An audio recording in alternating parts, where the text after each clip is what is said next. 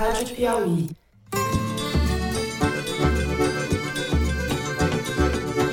Olá, sejam muito bem-vindos ao Foro de Teresina, o podcast de política da revista Piauí. Se o bem não é de uso personalíssimo ou se o bem é de elevado valor, o destino, inexoravelmente, deve ser o acervo da Presidência da República.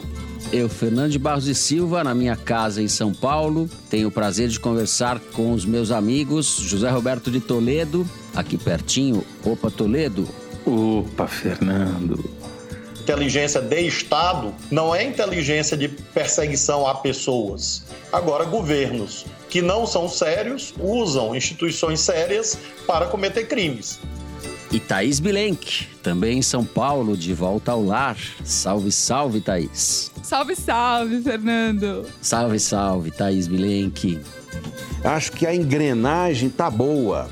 É claro que tem questões que são sempre recorrentes. Composição do governo, tá demorando, os cargos de segundo escalão. Antes de anunciar os assuntos da semana, eu quero reforçar o convite para a próxima edição do Foro de Teresina ao vivo, que vai ser agora na segunda-feira, dia 20, a partir das 19h, só para assinantes da Piauí. Então vocês, ouvintes, que quiserem mandar perguntas, podem fazer por e-mail e pelo Twitter, #ForoAoVivo, é isso, direção? Foro ao Vivo. A gente aguarda vocês lá, não é isso, comparsas? Sem dúvida. Estaremos lá. Sim, sim. Feito o convite, vamos então aos assuntos da semana. O Tribunal de Contas da União determinou que Jair Bolsonaro entregue em até 5 dias, a contar da última quarta-feira, as joias que lhe foram presenteadas pelo governo da Arábia Saudita.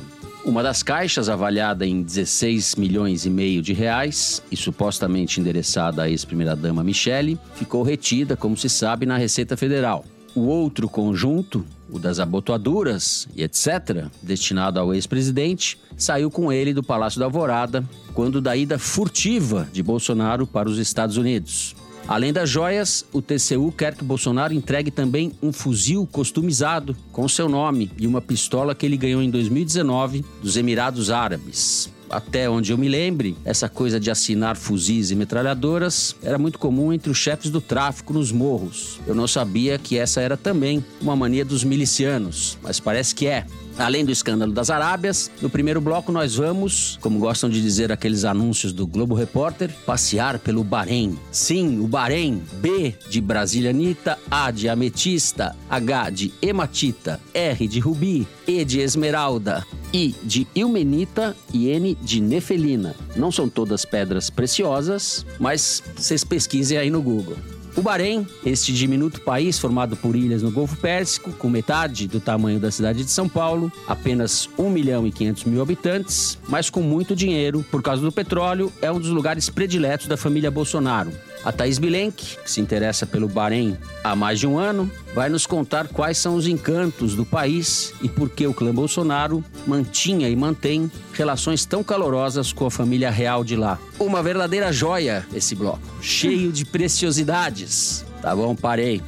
Ou como diria Paulo Maluf, barei. Pronto. Essa foi nível quinta série. Isso inventei agora. Parei. É. Tá muito bom. Bom, vamos lá.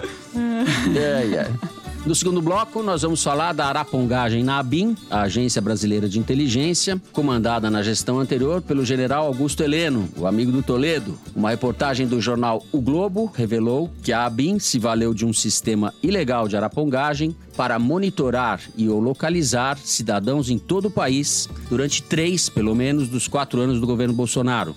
A ferramenta da ABIN permitia monitorar os passos de até 10.000 proprietários de celulares a cada 12 meses. Bastava digitar o número de um contato telefônico no programa e acompanhar num mapa a última localização do dono do aparelho. Tudo isso feito, claro, sem protocolo oficial, na surdina, caracterizando mais uma vez a polícia política atuando no Planalto em benefício de interesses escusos. A ABIN, diga-se, continua sendo uma casa de marimbondos para o presidente Lula. Vamos falar também sobre isso. Para o fim do terceiro bloco, vamos tratar da política politiqueira do governo e do Congresso, ou entre eles. Uma semana depois de manter à frente do Ministério das Comunicações o Juscelino Filho, que não é o Kubitschek, Lula decidiu estender a ração aos cargos de segundo escalão, para conseguir apoio nas votações decisivas no Congresso. A lista de indicados aos cargos beneficia partidos do chamado Arenão, só homenagens ao Toledo hoje aqui, mas principalmente o União Brasil, partido de Juscelino, que terá diretorias dos Correios, do Fundo Nacional de Desenvolvimento da Educação e do Departamento Nacional de Obras contra as Secas. União Brasil também ficará com as presidências da Telebrás e da Companhia de Desenvolvimento dos Vales do São Francisco e do Parnaíba, a famosa Codevasf. As empresas e repartições loteadas são uma espécie de sala VIP da fisiologia, de onde muitos passageiros embarcam, como se sabe, na primeira classe para o voo da corrupção. É só coisa boa e só coisa nova. Vem com a gente.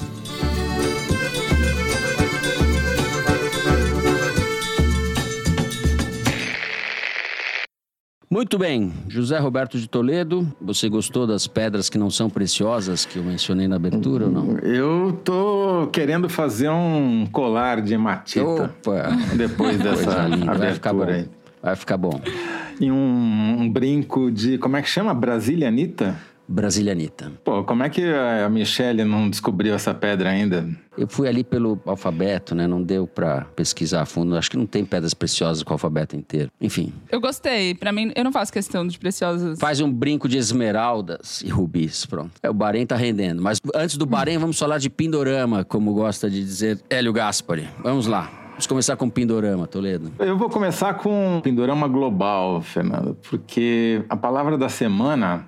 é desconfiança. Simpatizantes bolsonaristas estão desconfiados de que votaram num ladrão de correntinha de ouro. Os donos do dinheiro desconfiam da solidez dos seus bancos. E Lula desconfia que vai ter pouco ou quase nada para mostrar quando o prazo de carência do seu governo acabar. O estágio seguinte da desconfiança, como qualquer espectador de filme de terror já sabe, é o medo, né? E o medo é paralisante. Na vida real, o medo paralisa principalmente a economia.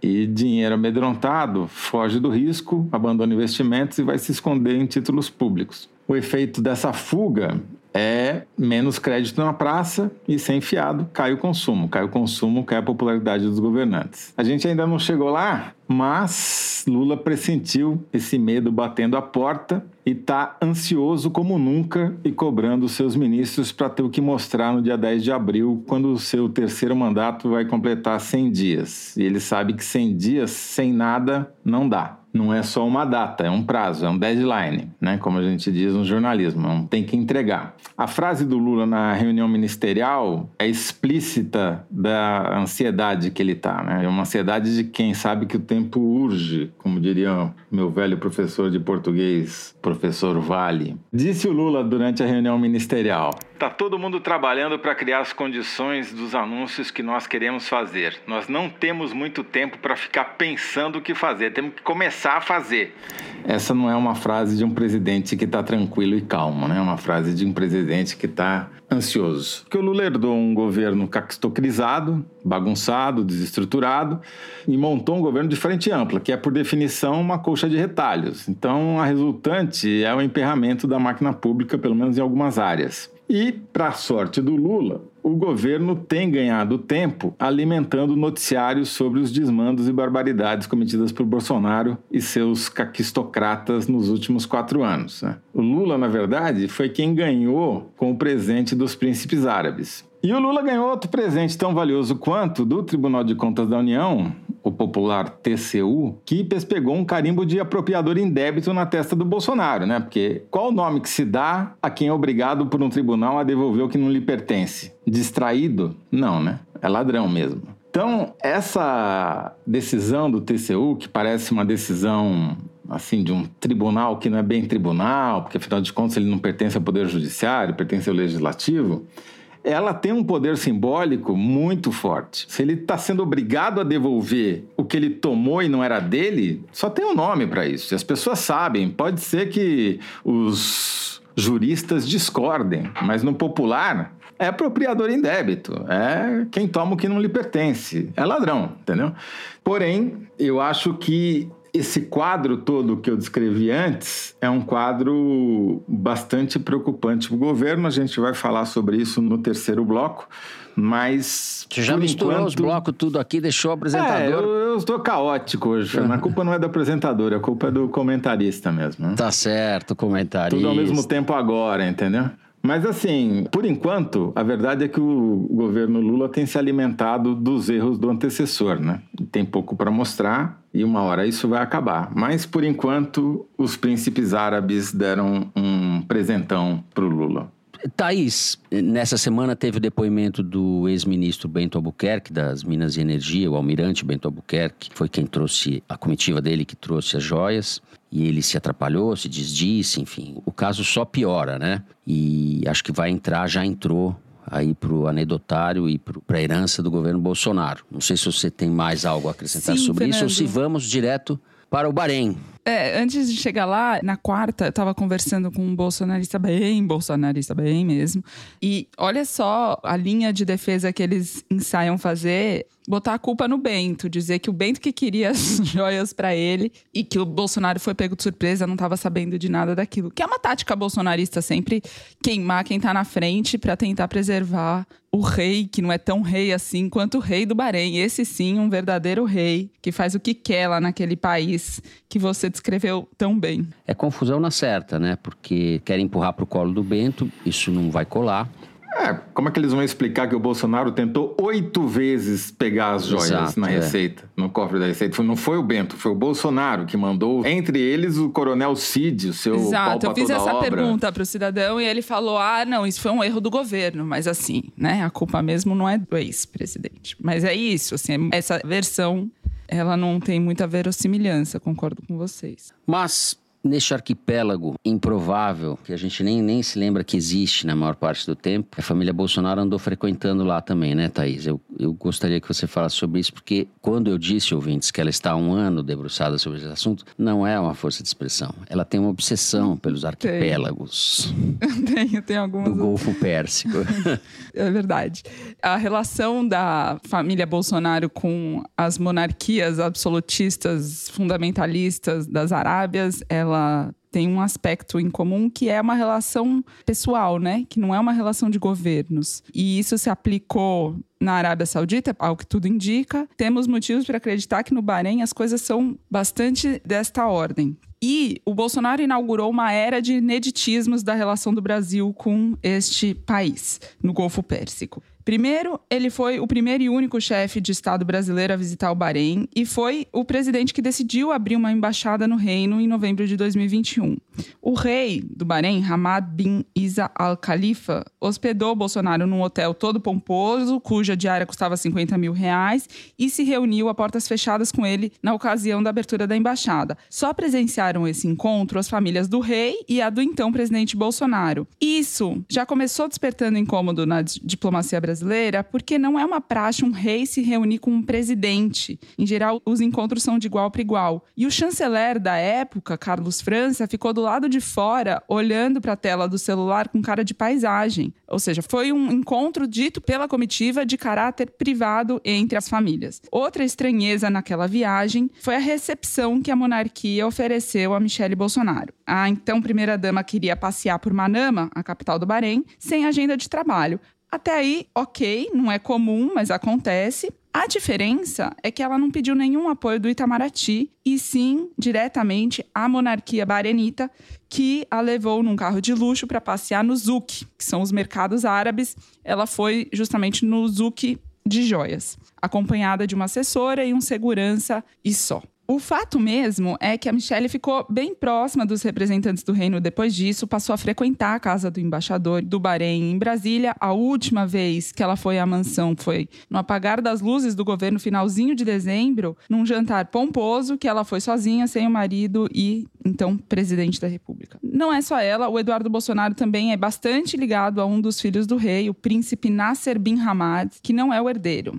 O Eduardo foi ao menos 4 vezes ao Bahrein durante o governo do pai. Uma delas foi extraoficialmente. Ele comunicou à Câmara dos Deputados, mas a Câmara dos Deputados omitiu essa viagem numa resposta a um pedido que eu fiz via Lei de Acesso à Informação. Essa viagem não constava lá, mas ele foi em março de 2022, estava no Marrocos com a mulher e a filha, pegou um avião. A convite do príncipe, chegou em Manama no final do dia, jantou com o príncipe e foi embora menos de 24 horas depois. Ele passou mais tempo em trânsito do que em território bahrenita, não postou nada nas redes sociais e dispensou o apoio do Itamaraty. O curioso é que o Eduardo tinha ido ao Bahrein 4 meses antes para inaugurar a embaixada e voltaria 2 meses depois numa missão oficial do governo do pai. É uma frequência bastante inusitada para um país que não tem relevância na balança comercial brasileira e politicamente não se alinha aos princípios republicanos democráticos do Brasil. O Bahrein, ele está em 65 no ranking de importadores do país, não é decisivo, mas o Brasil sim se tornou decisivo para o Bahrein, é um dos top 3 da lista de importadores do Bahrein, ficou só atrás da China no ano passado, segundo dados oficiais preliminares, tudo isso por causa da importação de minério de ferro que o Brasil faz para o Bahrein. Então, assim, o Brasil querer abrir uma embaixada no Bahrein faz sentido para os diplomatas com quem eu conversei. O esquisito é a forma como tudo aconteceu. A abertura da embaixada foi feita às pressas, tão às pressas que não tinha nem lei ainda autorizando o orçamento para mandar um embaixador para o país. Mas o Bolsonaro queria inaugurar logo o posto e mandou um diplomata do terceiro escalão da hierarquia do Itamaraty numa missão em tese temporária de 6 meses. O diplomata, que foi o Alberto Fonseca, pertencia ao gabinete do ódio do Ernesto Araújo no Itamaraty, enquanto o Ernesto Araújo era o ministro de Relações Exteriores. Ele ganhava salário em dólar, mesmo morando em Brasília, e trabalhava na assessoria ali próxima do Ernesto, mas era, nos cargos formais do Itamaraty, um conselheiro. E os embaixadores nos países, em geral, são ministros de primeira classe ou, às vezes, de segunda classe. Então, eles são 1 ou 2 níveis acima do nível do Alberto Fonseca na carreira do Itamaraty. O Alberto Fonseca foi enviado ao Bahrein nessa missão para abrir a embaixada. Quando o Bolsonaro estava lá na cerimônia, ele pegou o microfone e soltou um Brasil acima de tudo, Deus acima de todos. Em seguida, foi promovido a ministro de segunda classe. Tinha uma sinalização de que se tornaria embaixador do Brasil no Bahrein e estava tão confiante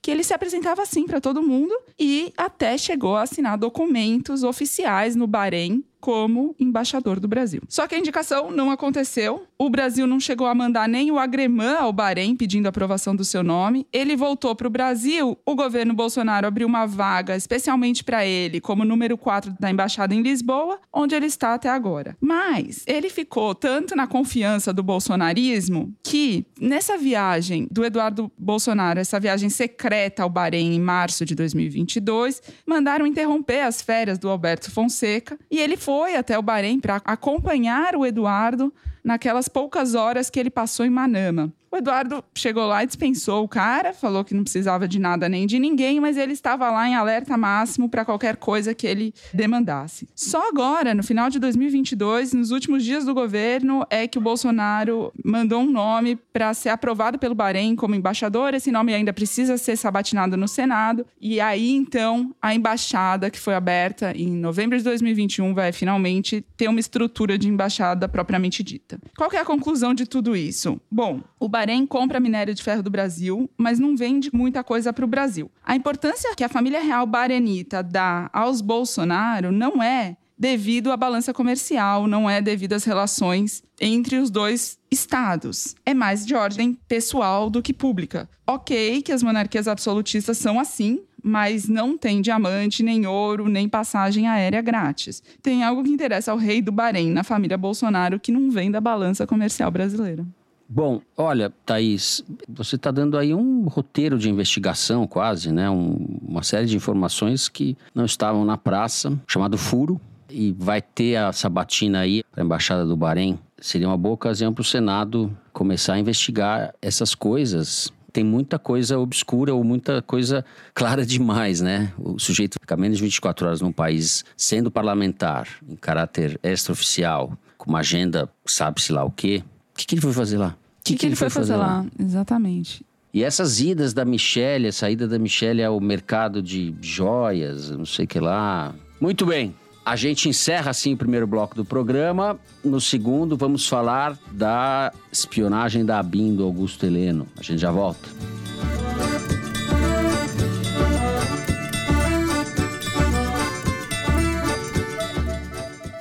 Você já ouviu falar que quando a gente fica ofendida com o apelido, é aí que ele pega, né? Ah, lá vem esse bando de mulher aí, tudo de batom, não sei o quê. Sabe, muito depreciativo. As mulheres que ajudaram a fazer a Constituinte de 88 souberam virar esse jogo direitinho. E aí tivemos a brilhante ideia de ressignificar, entendeu? E botar um apelido lindo logo do batom. Vem conhecer essa história no podcast Jogo de Cartas, um original da Deezer, produzido pela Rádio Novelo, em parceria com o Instituto Update.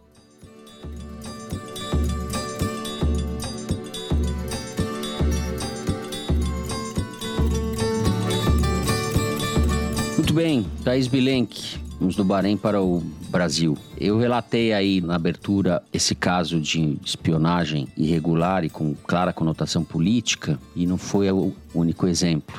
Por onde nós vamos começar, Thaís? Essa revelação que o jornal O Globo fez de espionagem em massa pela ABIN durante o governo Bolsonaro pegou até os bolsonaristas no pulo, porque, bom, eu conversei com uma pessoa que assessorou o Augusto Heleno no GSI. Na quarta-feira, o que ele disse é que a ABIN é uma caixa preta, que ninguém controla, os servidores da ABIN, que tem facção lá dentro, sindicato, um entrega o outro, e que de lá pode sair qualquer coisa, inclusive espionagem em massa. Ele diz que não duvida de nada, enfim, até porque a própria ABIN já confirmou, e que a coisa é tão complicada que até o Augusto Heleno defendia durante o governo que acabasse com a ABIN. Reclamava que a ABIN não conseguia antecipar a informação no tempo necessário, que eles ficavam sabendo pela imprensa de um monte de situações que deveriam ter sido antecipadas pela inteligência e etc e tal. Pode ser, mas enquanto Augusto Heleno esteve à frente do GSI, ele era só elogios à ABIN. Ele dizia que a gestão do Ramagem, Alexandre Ramagem, que foi quem passou mais tempo à frente da ABIN durante o governo Bolsonaro, de quem a gente vai falar bastante, que era da Polícia Federal, amigo da família Bolsonaro. Falou que a gestão do Ramagem foi magnífica e chamou, durante o governo, as acusações de espionagem feitas contra a ABIN de devaneios de amadores. Então vamos lá, tudo começou ainda antes de Bolsonaro tomar posse, em 2018, ele já tinha ganhado a eleição. Augusto Heleno foi perguntado sobre o que faria com a ABIN. Ele disse que não trocaria o comando porque a agência não fazia nada fora da lei e não precisava mexer em nada lá dentro. Durou 5 meses. Em maio de 2019, ele tira o cidadão concursado que estava na ABIN e o Bolsonaro nomeia Alexandre Ramagem. Alexandre Ramagem, policial federal, fez a segurança do Bolsonaro na campanha eleitoral de 2018 e viria para o governo, algo parecido com o que o Lula fez com o chefe da segurança dele na campanha, que se tornou depois chefe da Polícia Federal. Mas o Ramagem não foi para nenhuma chefia inicialmente, ele foi indicado para um cargo mais discreto, como assessor do então ministro Santos Cruz, na Secretaria de Governo. Logo no começo do governo, Santos Cruz, vocês vão de lembrar, entrou em choque com Carlos Bolsonaro, o Olavo de Carvalho começou a fritura do Santos Cruz e ele cai. Ele foi demitido, mas o Ramagem ficou mais forte nesse processo, permaneceu no mesmo cargo, na assessoria da Secretaria de Governo, na gestão do novo ministro Luiz Eduardo Ramos, também um militar amigo de Bolsonaro. Um mês depois, em julho de 2019, Ramagem, já fortalecido, já com a confiança do Carlos Bolsonaro em particular, foi escolhido pelo Bolsonaro para ser, então, o diretor da Agência Brasileira de Inteligência. Passa-se um ano, em abril de 2020, o Bolsonaro decide indicá-lo chefe da Polícia Federal, com a crise instalada pelo Sérgio Moro, que saiu do governo, dizendo que o presidente queria interferir na Polícia Federal. Mas o Alexandre de Moraes, ministro do Supremo, barrou essa indicação e o Ramagem voltou para a ABIN, onde ficou até março de 2022. E aí sim saiu para disputar eleições, foi eleito deputado federal. Aconteceu uma coisinha nesse meio tempo, que é o seguinte: o número 2 do Ramagem foi demitido e o governo colocou como número 2 para assumir quando o Ramagem saísse uma figura que era filho de general, um militar também ele, que tinha passado 16 anos em quartel, e ascendeu muito meteoricamente na ABIN durante o governo Bolsonaro. Essa figura assume quando Ramagem sai e permite que o governo Bolsonaro mantenha estreito controle sobre a Agência Brasileira de Inteligência durante todo o seu governo. E a gente agora sabe, mas já sabíamos antes dessa revelação do Globo, mas a gente sabe mais ainda, por que precisava ter pessoas tão alinhadas com o governo no comando da agência. Por que a gente já sabia? Porque algumas polêmicas envolvendo a ABIN começaram nas primeiras semanas de governo Bolsonaro. Vocês lembram? A ABIN espionou a Igreja Católica, fazendo relatórios sobre as reuniões de preparação do Sínodo da Amazônia. Depois, teve a acusação de que o Carlos queria criar uma ABIN paralela que o Bebiano, Gustavo Bebiano, que foi um ministro do governo Bolsonaro, fez. Depois, a revelação da revista Época de que a ABIN fazia relatórios para orientar a defesa do Flávio Bolsonaro na acusação de rachadinha e do esquema dele com Fabrício Queiroz. A ABIN esteve a serviço da família Bolsonaro de algumas formas e do governo também, interesses do governo. Então, obviamente que o comando da ABIN precisava ser estrategicamente pensado. A questão toda é que o Lula assume o governo em janeiro agora e assume sem saber direito o que fazer. Ele deixa o número 2 interino até tomar uma decisão sobre isso, e esse número 2 cai logo depois do 8 de janeiro, porque o governo perdeu a confiança nas informações que a agência de inteligência tinha passado, e só em março é que ele indicou o Luiz Fernando Correia para comandar a ABIN. O Luiz Fernando Correia foi o chefe da Polícia Federal durante os 2 primeiros mandatos do Lula e é um homem da confiança do presidente, então ele indica o Correia para liderar a ABIN e como número 2 indica o Alessandro Moretti, que também é da Polícia Federal originariamente, mas trabalhou com o Anderson Torres na Secretaria de Segurança Pública do Distrito Federal. Torres é o ministro da Justiça do Bolsonaro que está preso até hoje por causa do 8 de janeiro. Então a ABIN é uma situação de tensão, né? E tem essa intenção de esvaziamento, tanto é que eles tiraram do GSI e puseram na Casa Civil, mas é uma questão a ser tratada no governo. Zé? Então, o que a ABIN fez? Ela contratou uma empresa israelense chamada Cognite, que desenvolveu um software que rastreia as redes de celular e identifica até 10 mil pessoas que usaram essas redes de celular, essas torres de celular, usando as redes 4G, 3G, para saber por onde elas andaram.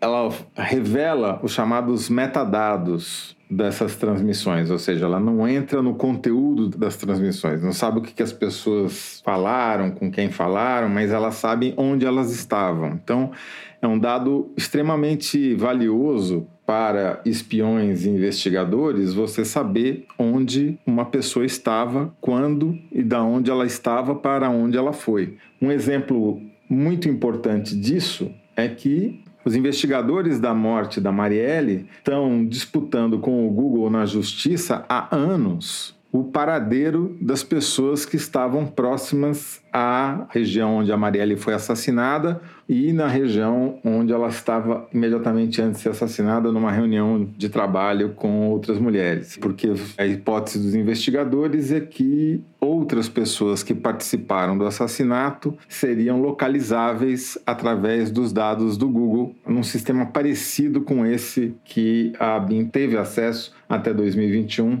através desse software israelense. Não é crível que o presidente da ABIN desconhecesse a contratação desse software.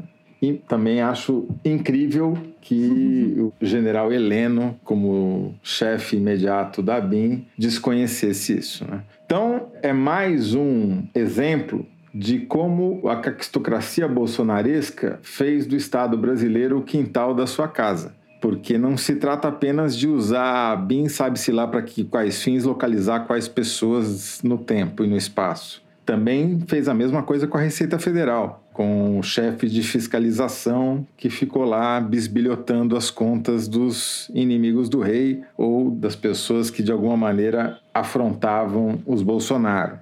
Um cara que está com recomendação para ser demitido a bem do serviço público por ter acessado dados sigilosos sem motivo. E para quem foi prestar contas esse sujeito da Receita, imediatamente antes e imediatamente depois de acessar esses dados do Bebiano, por exemplo, que se tornou inimigo do Bolsonaro, ao general Heleno na ABIN. Então, o general Heleno está no centro da rede de espionagem bolsonarista. Ele é o coração, por menor que seja, dessa rede. Então, acho que desse mato poderá sair mais coelhos, mas o mais importante, a meu ver, é mostrar como o Estado brasileiro, na mão das pessoas erradas, pode se tornar instrumento contra os seus próprios cidadãos, como já tinha acontecido, diga-se, durante a ditadura militar. É exato, é daí que eles vêm, né? Serviços de informação, etc. Da ditadura. São as pessoas que têm saudosismo da ditadura. Muitas delas que nem chegaram a conhecer a ditadura, mas sentem saudade. Essa figura que eu conversei sobre o Augusto Heleno disse que a Agência de Inteligência Brasileira só funcionou durante a ditadura porque tinha uma mão forte em cima. É polícia política isso, com todas as implicações que essa expressão tem. Lembra os piores regimes, de direita ou de esquerda. Me lembra filme da Alemanha Oriental, né? A vida dos outros, não é isso, Zé? Pelo amor de Deus, não vai... A Stasi foi a polícia política mais capaz, talvez, que já tenha acontecido no mundo, né? Exatamente o oposto da caquistocracia do general Heleno. A caquistase não dá pra... a caquistase, exato. Tá certo.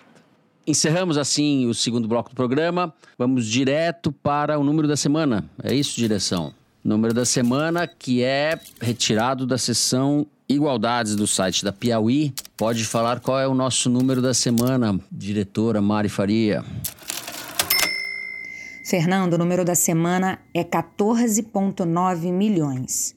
Em 2022, a Receita Federal brasileira apreendeu 253 mil consoles e acessórios de videogames, que somados valem 14 milhões e 900 mil reais.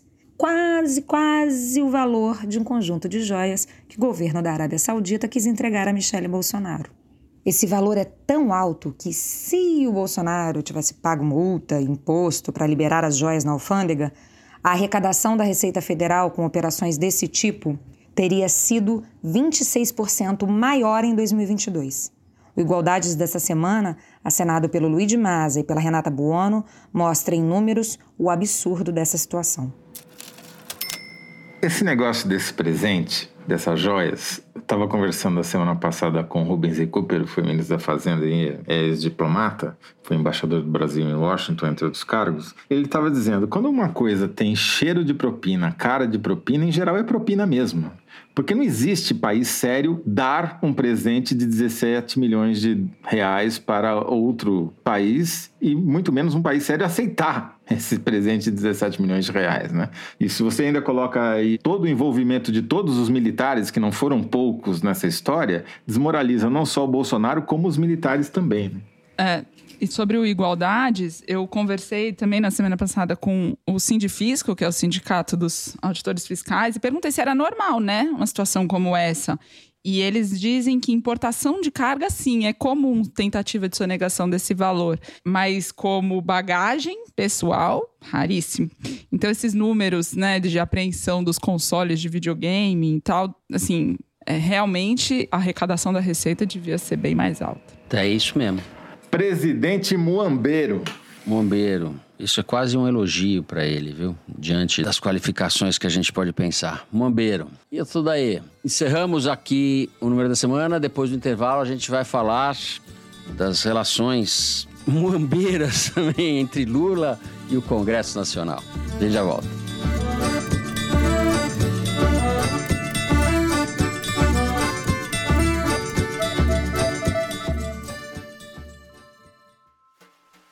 Na revista Piauí de março, a enfermeira Eliane Clara Alpuchina faz um relato sobre a dor e a alegria de cuidar da saúde dos Yanomamis.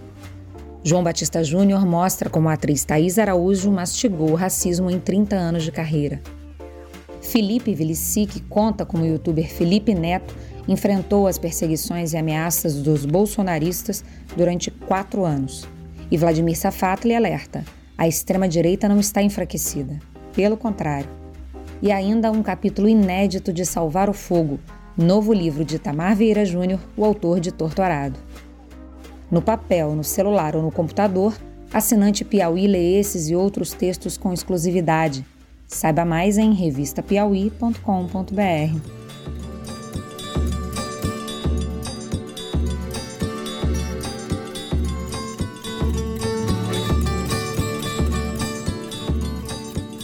Muito bem, José Roberto de Toledo, vamos brincar aqui no ar, falar o que a gente estava falando antes. Retomando o primeiro bloco, você juntou tudo de maneira holística. Pô, não precisa xingar, né? Não, é holística, com H, em homenagem ao Bahrein. O Lula, depois do perdão ao Juscelino, eu não consigo me conter diante desse nome do Juscelino. O Lula, depois disso, está abrindo a porteira para os apetites do Centrão, do União Brasil, né, dando esses cargos que são cargos com menor visibilidade para a população, mesmo para o jornalismo, mas são cargos bastante importantes onde coisas não boas costumam acontecer, né? Quanto preocupado a gente deve ficar com isso? Qual é o cálculo político? Quais são as implicações dessa configuração, Zé, vamos dizer assim, que vai ficando Fernando, mais clara? Para mim, tem um pouco de cara de precipitação, não é bem a palavra, mas um pouco de falta de planejamento ou de um planejamento que não deu certo. Por que eu digo isso? Como a gente já fez a contabilidade várias vezes aqui no Foro, faltam votos ao governo na Câmara, também no Senado, mas principalmente na Câmara. A tentativa do Lula foi fazer uma articulação política por cima, conversando com os presidentes de partido e tentando fechar os apoios dessa maneira. Claramente não funcionou. Tanto que o Arthur Lira deu vários recados, como a gente também já disse aqui, que o governo não tinha voto nem sequer para aprovar matéria que precisasse de maioria simples, quanto mais matéria que precisa de quórum qualificado para mudar a Constituição.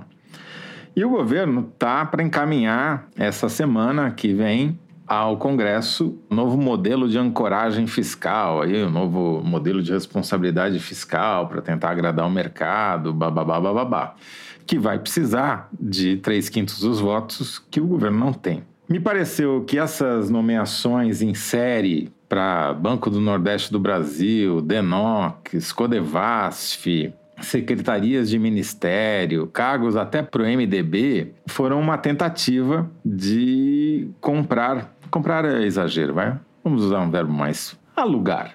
Amarrar. Votos na Câmara. Comprometer. Né? Mas na prática é um aluguel, porque você dá... O problema qual é? Justamente de não ser uma compra e de ser um aluguel. É que você tem que pagar todo mês, entendeu? E é esse que é o drama. Vem aqui, né? Faz assim, que nem cachorro. Só que é o contrário, né? O Arthur Lira chamando lá. Então, é meio preocupante porque não tem consistência. Você fica sujeito a chantagens periódicas. Para cada votação, você vai ter que deixar um pedaço lá do governo, né? E, obviamente, que isso, no médio prazo, não termina bem. Porque esses caras não estão lá para defender o interesse público, né? Então, é o que temos também, porque o Congresso é o mais conservador da história do Brasil e não vão converter os caras na base do bom senso, né? Tudo isso já seria preocupante o suficiente se, em paralelo, não tivesse havendo um movimento de aposta no caos pelas redes bolsonaristas e redes do Bannon nos Estados Unidos ligadas ao Trump e sabe-se lá mais quem, se o Putin não tá nessa também. Começam a pipocar tweets, por exemplo, de gente falando, olha, tira o dinheiro do seu banco eletrônico, põe num bancão, porque a coisa tá feia. Estão se aproveitando dessa desconfiança que eu mencionei no primeiro bloco com relação aos bancos médios americanos que eram bancos de nicho e tinham exposições exageradas, como o Silicon Valley Bank, que faliu, né, e precisou sofrer intervenção do governo, mas também do Credit Suisse, que é um banco centenário, um dos principais bancos da Suíça, e que fez operações comprometedoras no passado, envolvendo até narcotraficante, e que colocaram ele numa posição vulnerável que está sendo explorada agora. Não tem nada a ver o problema do Silicon Valley Bank com o Credit Suisse. São problemas completamente separados, um não tem nada a ver com o outro, não é um risco sistêmico como aconteceu em 2008, que um banco quebrou e levou todos os outros junto. É só uma questão de desconfiança mesmo, é uma corrida bancária.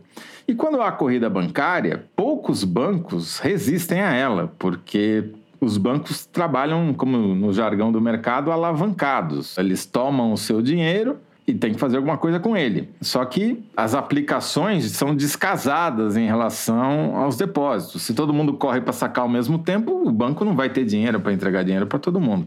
Então, já há um compromisso do governo suíço em aportar 54 bilhões de dólares para segurar a onda do Credit Suisse. Temos que correr para instituições sólidas, Credit Suisse. Pois é, se o Credit Suisse não é confiável, né? Enfim, meu ponto é o seguinte, Fernanda, que tudo isso... Você guarda dinheiro debaixo do colchão. É, não adianta também, porque daí a moeda desvaloriza, então... Eu estou com um problema anterior, viu, Thaís? Eu queria ter dinheiro para lá dar embaixo do colchão. É. Nessa situação, ter dívida não é mau negócio, viu, Fernanda? O problema é você dever tanto que o problema deixa de ser seu e passa a ser do banco. Aí fica bom. Aí, em geral, como se faz o capitalismo, né?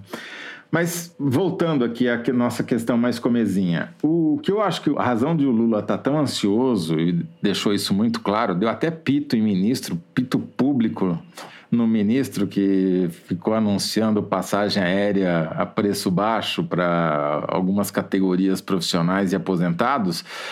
Para mim, isso mostra uma ansiedade de quem sabe que vem uma trolha pela frente, vem um problemão aí, potencial na economia e uma eventual recessão. Se vier uma recessão, para o Lula tem um potencial de desastre, né? E eu acho que é nisso que o bolsonarismo está apostando, e não só o bolsonarismo, mas a direita mundial, né? Interessa tanto ao Trump quanto ao Bolsonaro o fracasso dos atuais governantes, e o melhor caminho para conseguir esse fracasso é através da economia.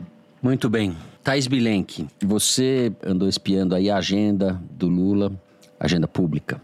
Fernando, a análise da agenda oficial do Lula mostra, talvez baseado justamente nessa aula do Toledo, que ele está governando muito mais de olho no mundo do que na Praça dos Três Poderes que ele vê da janela do Palácio do Planalto. Das cerca de 310 agendas oficiais que o presidente registrou, menos de 10 foram com políticos da chamada Frente Ampla Estendida ou do Centrão e da direita.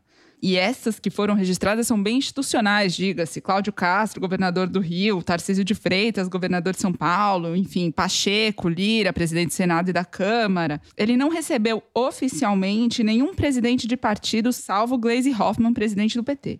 Mas, dos partidos que ele pretendia ter na base, inclusive com ministérios que ele nomeou, ele não dedicou nenhum espaço na agenda. Para efeito de comparação, ele dedicou 65 das 310 agendas a eventos estrangeiros com chefes de estados, políticos estrangeiros, enfim, agendas fora do país, quer dizer, mais de 6 vezes, quase 7 vezes mais encontros voltados para a política externa do que para a interna. Claro que o Lula se encontrou com muito mais gente do que consta da agenda oficial dele. Ele foi a jantares, inclusive com o Lira na semana passada, para o Lira passar toda essa fatura que o Toledo descreveu. Mas a agenda oficial é o que mostra a prioridade como governo, né? A prioridade de política de governo, e essa agenda oficial mostra um Lula mantido muito restrito aos interlocutores para a política do dia a dia. Ele se reúne quase que diariamente. Ao chegar no Palácio do Planalto, o primeiro encontro dele é com o ministro Alexandre Padilha e o ministro Paulo Pimenta, Relações Institucionais e Secretaria de Comunicação, que são deputados federais eleitos, né? São ministros, mas estão ali justamente para ajudar na articulação com o Congresso. Ele fala de vez em quando com os ministros do Centrão, grosso modo, uma vez com cada um daqueles que ele indicou do União Brasil, do PSD, MDB. Eles não são assíduos na agenda do presidente. E tem uma questão aí na negociação com o Congresso, que é esses caciques, essas lideranças políticas sempre querem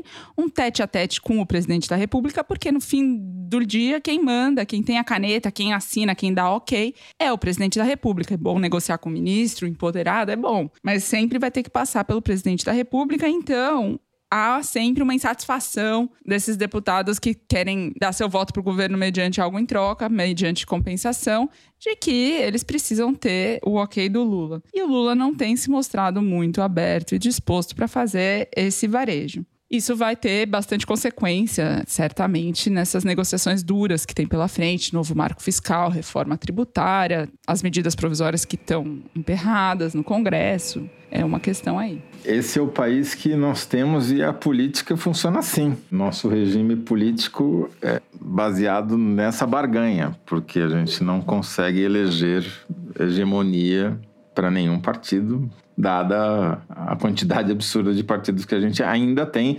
embora, felizmente, esteja diminuindo.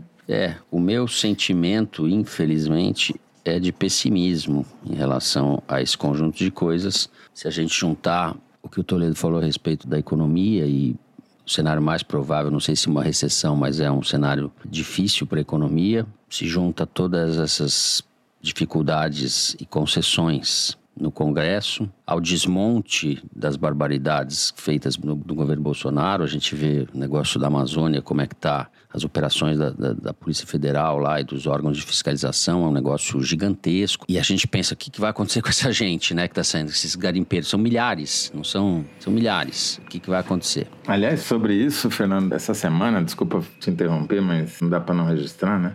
Tem uma reportagem hoje nos sites mostrando que uma jovem de 15 anos que foi libertada, estava sendo submetida à prostituição forçada, era obrigada a manter 16 relações por dia com esses garimpeiros.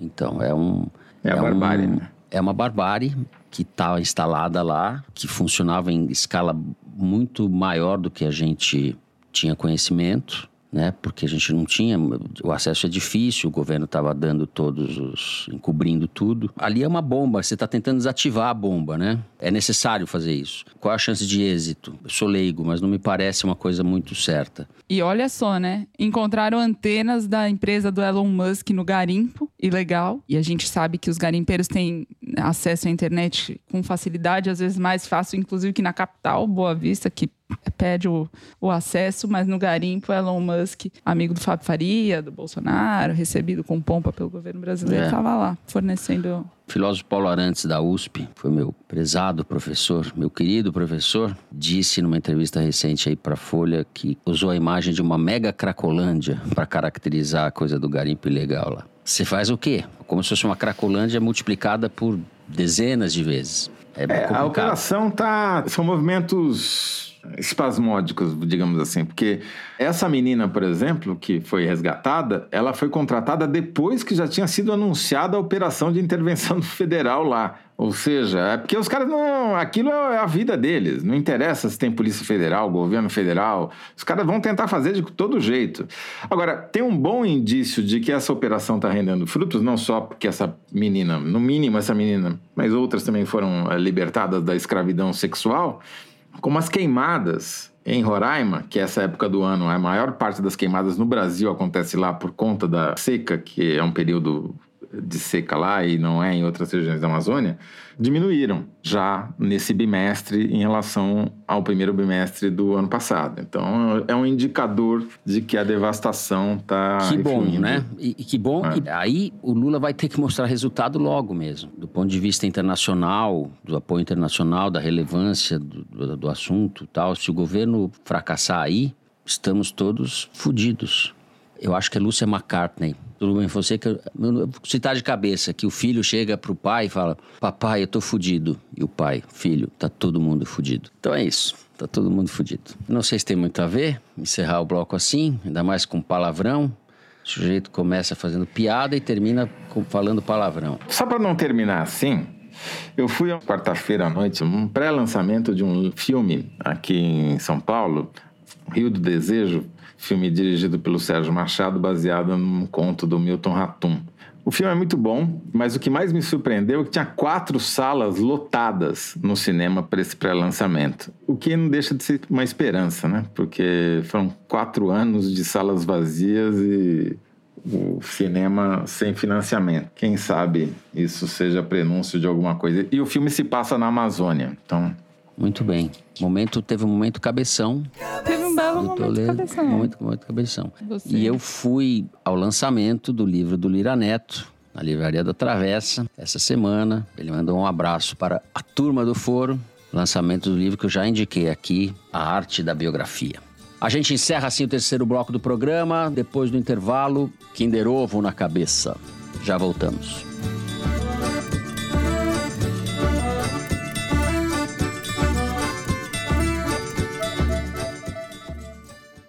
Inspirado na história real de um serial killer iraniano, o novo e arrepiante filme de Ali Abbasi já está disponível na MUBI. Holy Spider acompanha uma jornalista que investiga os misteriosos assassinatos das profissionais do sexo que assolam uma cidade sagrada no Irã. Papel que deu a Zara Mir Ebrahimi o prêmio de melhor atriz em Cannes. Uma crítica contundente da sociedade iraniana contemporânea. Você pode conferir essa jornada sombria e eletrizante sem custo, experimentando 30 dias de MUBI grátis.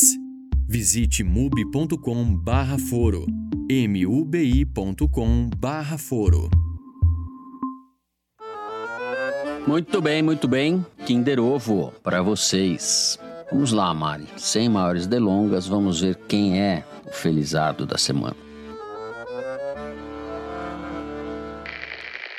Se alguém entrasse com aquelas joias no braço, não ia ter problema. Gilson Machado. Mas como foi pego um assessor assim, ali do da maneira como não foi Bento Albuquerque. Mas você acha que a Polícia Federal sabia que aquilo aí era uma joia?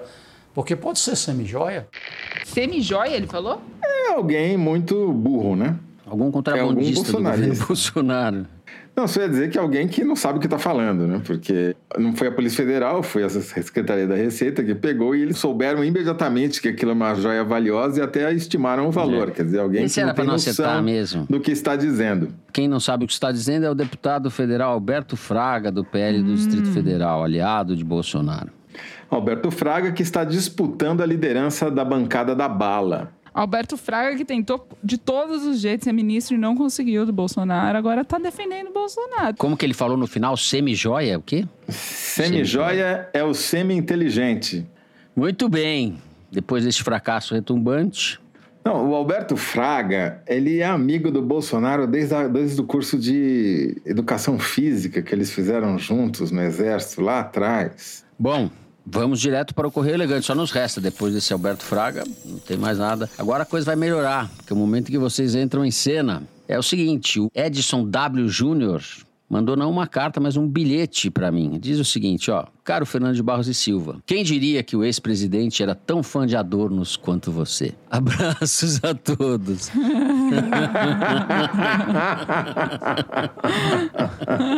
Muito bom, muito bom. E a querida atriz, comediante Dadá Coelho, minha amiga querida, tuitou o seguinte: ouvi o podcast da Natuza Neri e o Foro de Teresina. Até para o subsolo da baixaria que é o Brasil de Bolsonaro, eles se superam na capacidade de nos assombrar. Não tem Garcia Marques, Agnaldo Silva, Ionesco, Zé do Caixão, Beckett que fosse capaz de criar essa ficção. Assino embaixo, Dadá. É isso daí. Tem mais um bilhetinho pra você aqui, Fernando. Mas só tá dando. Quem mandou foi Isabela Romanoff Paiva. Há uns bons anos, Roberto buscava uma vaga de trainee em um famoso jornal em São Paulo, vislumbrando a oportunidade de atuar no Caderno Brasil. Hoje, Caderno... Como chama hoje? Não é nem Caderno. Hoje chama Bye Bye Brasil. Caderno Bye Bye Brasil. Eis que a oportunidade se apresenta, mas para tanto seria preciso passar por uma entrevista de seleção com... Fernando de Barros e Silva. A entrevista acontece e Roberto perde a vaga. Corta para 2023, toda sexta-feira, após ouvir o foro com sua noiva, essa que vos escreve, Roberto relembra a história. E peço que, se possível, por gentileza, enviem abraços de feliz aniversário a ele, que além de estar prestes a comemorar mais um ano de vida, também vai comemorar 17 anos de Itamaraty. Porque quando uma porta se fecha... uma janela precisa se abrir. Muitos parabéns pelo excelente trabalho de vocês. Somos seus fãs. Aí... O Roberto não agradeceu o Fernando? Ele agradeceu. É o mínimo que ele podia fazer, né? Aí tá nessa carta mais um relato, um exemplo dos equívocos cometidos por este editor ao longo de sua acidentada carreira. Porque só vejo vitórias aqui, só vejo vantagem. Não selecionei o Roberto. Essas situações sempre são constrangedoras. Está aí o Roberto. No Itamaraty... Roberto, garanto que você está muito melhor do que você estaria se tivesse sido selecionado. E, Roberto, manda os babados do Itamaraty pra gente aqui também, pro Fernando, pra gente... Então é isso, abraços para vocês. Muito obrigado pela carta, fico um pouco constrangido, but parece que o Roberto me perdoou. O Sheik Gabriel Miziara nos brindou com um presente que ele chamou de Brilhantes do Foro de Teresina. Como um presente das Arábias, vocês viajam para adornar nossos ouvidos e orelhas todas as sextas-feiras. Na choupara ou na choupana, vossas valiosas palavras e análises nos fazem ficar, tal qual um equino, com as quatro patas quebradas, agonizando em uma mochila. Nossas três joias, Fernando Barras de Ouro e Silver, Thaís Bilenky e José Roberto de Todo Ouro do Reino, são de natureza personalíssima dos ouvintes. Não há barreira alfandegária que nos faça ficar longe de vocês. Aqui lançamos um apelo. Maria Aduaneira, abra o cofre do tempo. Deixe-nos por mais tempo e mais dias com nossas joias. Vocês, sim, deveriam ser incorporados ao patrimônio nacional. Um beijo carinhoso. Nossa senhora, hein? É, banhado de ouro, nossa senhora. Olha, é tudo biju aqui, viu? Contanto que a gente não fique retido na receita, tá bom. Essa tá bom. Obrigado. Falar nisso, carta. Começou a declaração de imposto de renda, hein, Fernando? Toma isso cuidado. Daí. É, isso daí. A gente faz tudo certinho. Nada a declarar. Nada a declarar. Nada a declarar, já dizia Armando Falcão. E Almirante Bento. E Almirante Bento. Bom, assim vamos terminando este precioso programa de hoje. Se você gostou, não deixe de dar 5 stars pra gente no Spotify, seguir no Apple Podcast ou na Amazon Music, favoritar no Deezer, se inscrever no Google Podcast, no Castbox, que está funcionando já, né, Mari? E no YouTube. O Foro de Teresina é uma produção da Rádio Novelo para a revista Piauí, com a coordenação geral da Evelyn Argenta. A direção é da Mari Faria e a produção do Marcos Amoroso. O apoio de produção é da Gabriela Varela. A edição é da Evelyn Argenta e do Thiago Picado. A finalização e a mixagem são do Luiz Rodrigues e do João Jabassi, do Pipoca Sound. Jabassi, que é também o intérprete da nossa melodia tema, composta por Vânia Salles e Beto Boreno. Nossa coordenação digital é feita pela Fecris Vasconcelos e pela Bia Ribeiro. A checagem é do João Felipe Carvalho e a ilustração no site do Fernando Carvalho. O foro foi gravado nas nossas casas em São Paulo e eu me despeço dos meus amigos. É até segunda, né, José Roberto de Toledo, para nós. Sim, até segunda-feira. Não nos deixem sós, Fernando Barras e Silva. Thaís Bilenky. Tchau, Thaís. Bilenky. Tchau, gente. Até segunda. Eu tava com saudade de falar Bilenky. Bilenky. Ai, caraca. Aí, eu tenho até remorso, assim, uma certa culpa de me divertir com essa coisa, essa imitação do Bolsonaro. Gente adora. A gente não é todo mundo que adora, Thaís. É porque você me ama. Então é isso, gente. Boa semana a todos. Até segunda. Assinem a Revista Piauí. Participem do foro. A gente vai discutir tudo isso daí. Boa semana a todos. Tchau.